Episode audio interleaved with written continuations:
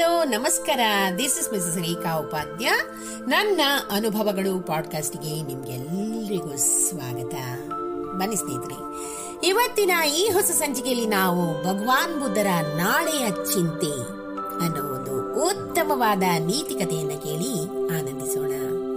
ಸ್ನೇಹಿತರೆ, ಹಲವರಿಗೆ ಜೀವನ ನಿರ್ವಹಣೆಯ ಚಿಂತೆ ಆದ್ರೆ ಮತ್ತೆ ಕೆಲವರಿಗೆ ಜೀವನವೇ ಚಿಂತೆ ಆಗುತ್ತೆ. ನಾಳೆ ಏನು, ನಾಡಿದ್ದು ಏನು ಎನ್ನೋ ಚಿಂತೆಯಲ್ಲಿ ಕಣ್ಣೆದುರು ಇರೋ ಖುಷಿಯನ್ನೇ ಅವರು ಮರೆತು ಬಿಡ್ತಾರೆ. ನಿರೀಕ್ಷೆ ಇರಬೇಕು ಸ್ನೇಹಿತರೆ, ಆದ್ರೆ ಮಿತಿ ಮೀರಿ ಸಂಪತ್ತು ಮಾಡಬೇಕು ಎಂಬ ಹೆಬ್ಬಯಕೆಯಿಂದ ಮಾಡಲು ಹೊರಟ್ರೆ ಚಿಂತೆಯಲ್ಲಿ ಮುಪ್ಪಾಗಿ ಬಿಡುತ್ತಾರೆ. ಕೂಡಿಟ್ಟ ಸಂಪತ್ತು ಕೂಡ ಪರರ ಪಾಲಾಗಿ ಹೋಗುತ್ತೆ. ಈ ಕುರಿತಾಗಿ ಬುದ್ಧ ಭಗವಾನರ ಒಂದು ಉತ್ತಮವಾದ ನೀತಿ ಕಥೆಯನ್ನ ಇವತ್ತಿನ ಈ ಸಂಚಿಕೆಯ ಮೂಲಕ ಕೇಳಿ ಕಲ್ತ್ಕೊಳ್ಳೋಣ. ಒಬ್ಬ ಅಗರ್ಭ ಶ್ರೀಮಂತನಿದ್ದ. ಆತನು ಎರಡು ಮೂರು ತಲೆಮಾರಿಗಾಗುವಷ್ಟು ಆಸ್ತಿಯನ್ನು ಕೂಡ ಮಾಡಿದ್ದ. ಅವನ ವ್ಯಾಪಾರ ವಹಿವಾಟು ಒಂದೆರಡಾಗಿರದೆ ನಾನಾ ಮೂಲಗಳಿಂದಾಗಿದ್ದವು. ಅವನು ಅಷ್ಟು ಶ್ರೀಮಂತನಾಗಿದ್ರೂ ಕೂಡ ಇನ್ನಷ್ಟು ಗಳಿಸುವ ಚಿಂತೆ ಆತನನ್ನ ಕಾಡ್ತಾ ಇತ್ತು.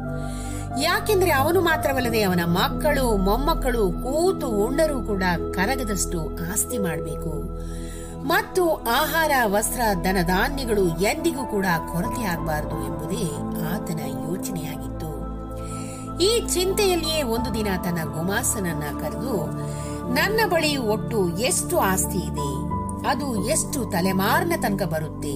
ಅದನ್ನ ವಿವರವಾಗಿ ನನಗೆ ಹೇಳು.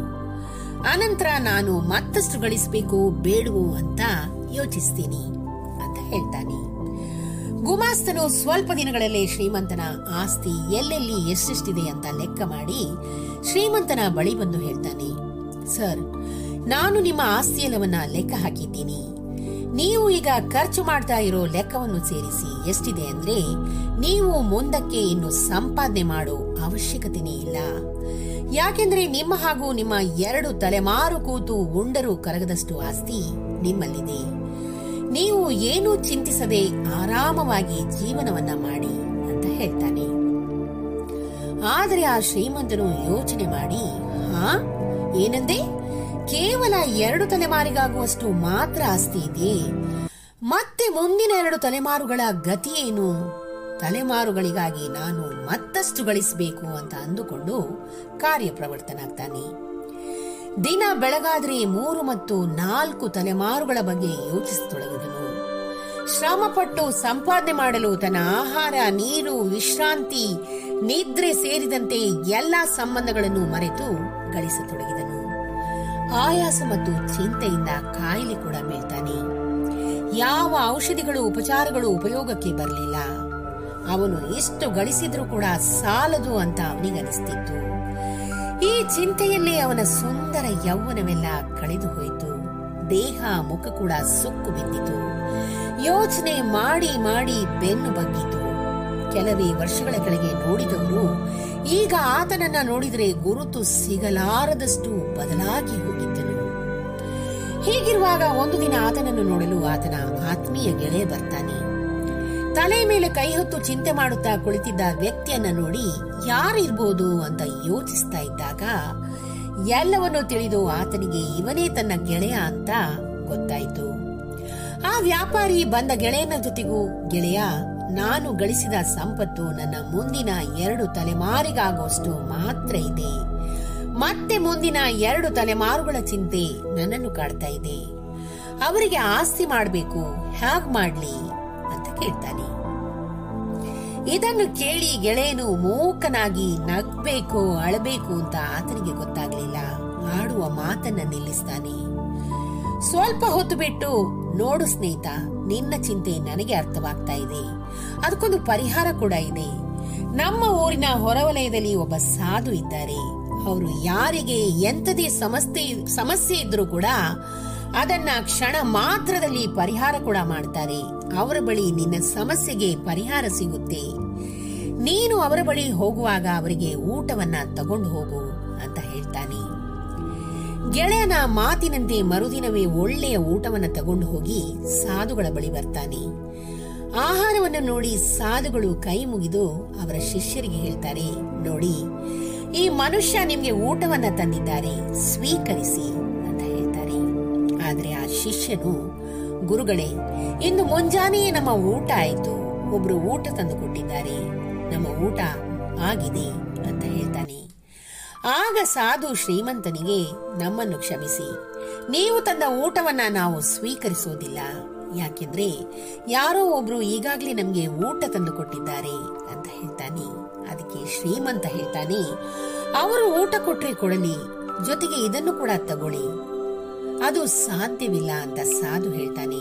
ಯಾಕೆಂದ್ರೆ ನಾವು ದಿನಕ್ಕೆ ಒಂದೇ ಒಂದು ಸಲ ಮಾತ್ರ ಊಟ ಸೇವಿಸ್ತೀವಿ ಅಂತ ಹೇಳ್ತಾನೆ. ಅದಕ್ಕೆ ಶ್ರೀಮಂತ ಹೇಳ್ತಾನೆ, ಆದ್ರೆ ಏನಂತೆ ಇದನ್ನು ತಗೊಂಡು ಇಟ್ಕೊಳ್ಳಿ, ನಾಳೆಗಾಗುತ್ತೆ ಅಂತ ಹೇಳ್ತಾನೆ. ಅದಕ್ಕೆ ಸಾಧು ಹೇಳ್ತಾರೆ, ನಾವು ನಾಳೆ ಕುರಿತು ಎಂದಿಗೂ ಚಿಂತಿಸೋದಿಲ್ಲ. ಅದಕ್ಕೆ ಶ್ರೀಮಂತ ಹೇಳ್ತಾನೆ, ಇವತ್ತು ಸಿಕ್ಕಂತೆ ನಾಳೆ ಯಾರು ನಿಮ್ಗೆ ಊಟ ತಂದು ಕೊಡದಿದ್ರೆ ಏನು ಮಾಡ್ತೀರಿ? ಅಂತ ಕೇಳ್ತಾನೆ ಆಗ ಸಾಧು ಹೇಳ್ತಾನೆ, ನಾಳೆಯ ಚಿಂತೆ ನಮ್ಗಿಲ್ಲ, ಸಿಕ್ಕರೆ ತಿಂತೀವಿ ಇಲ್ದಿದ್ರೆ ಇಲ್ಲಿ ಹುಟ್ಟಿಸಿದ ದೇವರು ಹುಲ್ಲು ಮೇಯಿಸದೆ ಖಂಡಿತ ಇರಲಾರ. ಈ ದಿನ ಸಿಕ್ಕ ಹಾಗೆ ನಾಳೆಯೂ ಕೂಡ ಊಟ ಸಿಗ್ಬೋದು, ಸಿಗದೇ ಇದ್ರೂ ಇರ್ಬೋದು. ಆದ್ರೆ ನಾಳೆಯ ಹೊತ್ತಿಗೆ ನಾವು ಇರ್ತೀವಿ ಅಂತ ಹೇಳೋದಾದ್ರೂ ಹೇಗೆ? ಆದ್ರಿಂದ ನಾಳಿನ ಊಟದ ಕುರಿತು ನಾವು ಖಂಡಿತ ಯೋಚಿಸುವುದಿಲ್ಲ. ಈ ಹೊತ್ತಿನ ತನಕ ಭಗವಂತ ನಮ್ಗೆ ಊಟ ಕೊಟ್ಟಿದ್ದಾನೆ ಅಂತ ಹೇಳ್ತಾನೆ. ಆಗ ಶ್ರೀಮಂತನು ಸನ್ಯಾಸಿಗೆ ನಮಸ್ಕರಿಸಿ ಮನೆಗೆ ಹೊರಡ್ತಾನೆ. ಮಾರ್ಗದಲ್ಲಿ ಆತ ಯೋಚಿಸ್ತಾನೆ, ಸಾಧು ಮತ್ತು ಶಿಷ್ಯರಿಗೆ ನಾಳೆ ಊಟವಿಲ್ಲ ಅಂತ ಅವರು ಚಿಂತೆ ಮಾಡ್ತಾ ಇಲ್ಲ. ಎರಡು ತಲೆಮಾರಿಗಾಗುವಷ್ಟು ಆಸ್ತಿ ನನ್ನ ಬಳಿ ಇದ್ರೂ ಕೂಡ ಅದರ ಮುಂದಿನ ತಲೆಮಾರಿಗಾಗೋ ಆಸ್ತಿಯ ಬಗ್ಗೆ ಚಿಂತಿಸುತ್ತಾ ಈಗಿರುವ ಸುಖ ಸಂತೋಷಗಳನ್ನೆಲ್ಲ ನಾನು ಕಳ್ಕೊಂಡಿದ್ದೀನಿ. ಇಷ್ಟು ವರ್ಷಗಳವರೆಗೂ ಮುಂದಿನದ್ದನ್ನೇ ಚಿಂತಿಸುತ್ತಾ ಕಳೆದೆ. ಯಾವ ಸಂತೋಷ ನನಗೆ ಸಿಕ್ಕಿತೋ ಅದನ್ನ ಅನುಭವಿಸ್ಲಿಕ್ಕೂ ಆಗ್ಲಿಲ್ಲ. ಇನ್ನು ಮುಂದಾದ್ರೂ ಕೂಡ ಸಾಧುಗಳ ಮಾತಿನಂತೆ ನಾಳೆಯ ಚಿಂತೆಯನ್ನು ಬಿಟ್ಟು ಭಗವಂತ ಏನು ಕೊಡ್ತಾನ ಅದನ್ನ ನಾನು ಸ್ವೀಕರಿಸಬೇಕು. ಆಗ ಮಾತ್ರ ಇನ್ನೂ ಬೇಕು, ಮತ್ತಷ್ಟು ಮಗದಷ್ಟು ಬೇಕು ಎಂಬ ಯಾವ ಚಿಂತೆ ಕೂಡ ನಮ್ಮನ್ನ ಕಾಡುವುದಿಲ್ಲ ಅಂತ ಅಂದುಕೊಳ್ತಾನೆ. ಸ್ನೇಹಿತರೆ, ಬಡತನಕ್ಕೆ ಒಂಬುವ ಚಿಂತೆ, ಉಂಡರೆ ಉಡುವ ಚಿಂತೆ, ಉಡಲಾದರೆ ಇಡುವ ಚಿಂತೆ, ಇಡಲಾದರೆ ಹೆಂಡರ ಚಿಂತೆ, ಹೆಂಡರಾದರೆ ಮಕ್ಕಳ ಚಿಂತೆ, ಮಕ್ಕಳಾದರೆ ಬದುಕುವ ಚಿಂತೆ. ಬದುಕಾದರೆ ಕೇಡಿನ ಚಿಂತೆ, ಕೇಡಾದರೆ ಮರಣದ ಚಿಂತೆ. ಇಂತಿ ಹಲವು ಚಿಂತೆಯಲ್ಲಿ ಇಪ್ಪವರನ್ನು ಕಂಡೆನು. ಶಿವ ಚಿಂತೆ ಇದ್ದವರನ್ನೊಬ್ಬರನ್ನು ಕಾಣೆನೆಂದಾತ ನಮ್ಮ ಅಂಬಿಗರ ಚೌಡಯ್ಯ. ನೋಡಿದ್ರಲ್ಲ ಸ್ನೇಹಿತರೆ, ಈ ಒಂದು ಕಥೆಯಿಂದ ತಿಳ್ಕೊಂಡು ನಾವು ಕಲಿಬೇಕಾದ ಮುಖ್ಯವಾದ ನೀತಿ ಏನಂದ್ರೆ, ನಾಳಿನ ಚಿಂತೆಯನ್ನು ಜಾಸ್ತಿಯಾಗಿ ಮಾಡಲೇಬಾರದು. ಇವತ್ತಿನ ದಿನ ಈ ಕ್ಷಣವನ್ನ ನಾವು ಆನಂದಿಸಬೇಕು, ಅನುಭವಿಸಬೇಕು. ಭಗವಂತ ಎಲ್ಲರಿಗೂ ಕೊಟ್ಟಿದ್ದಾನೆ, ಯಾರಿಗೂ ಕಮ್ಮಿ ಮಾಡಲಿಲ್ಲ. ಇದ್ದುದ್ರಲ್ಲಿ ತೃಪ್ತಿ ಪಡಬೇಕು, ಆನಂದ ಹೊಂದಬೇಕು.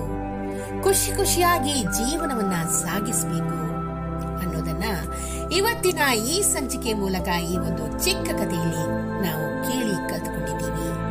ಈ ಒಂದು ಚಿಕ್ಕ ಕಥೆ ನಿಮ್ಗೆ ಇಷ್ಟವಾಗಿದ್ದಲ್ಲಿ ದಯವಿಟ್ಟು ಇದನ್ನ ಲೈಕ್ ಮಾಡಿ, ಶೇರ್ ಮಾಡಿ ಹಾಗೂ ನನ್ನ ಪಾಡ್ಕಾಸ್ಟ್ ಅನ್ನ ಫಾಲೋ ಕೂಡ ಮಾಡಿ ಸ್ನೇಹಿತರೆ.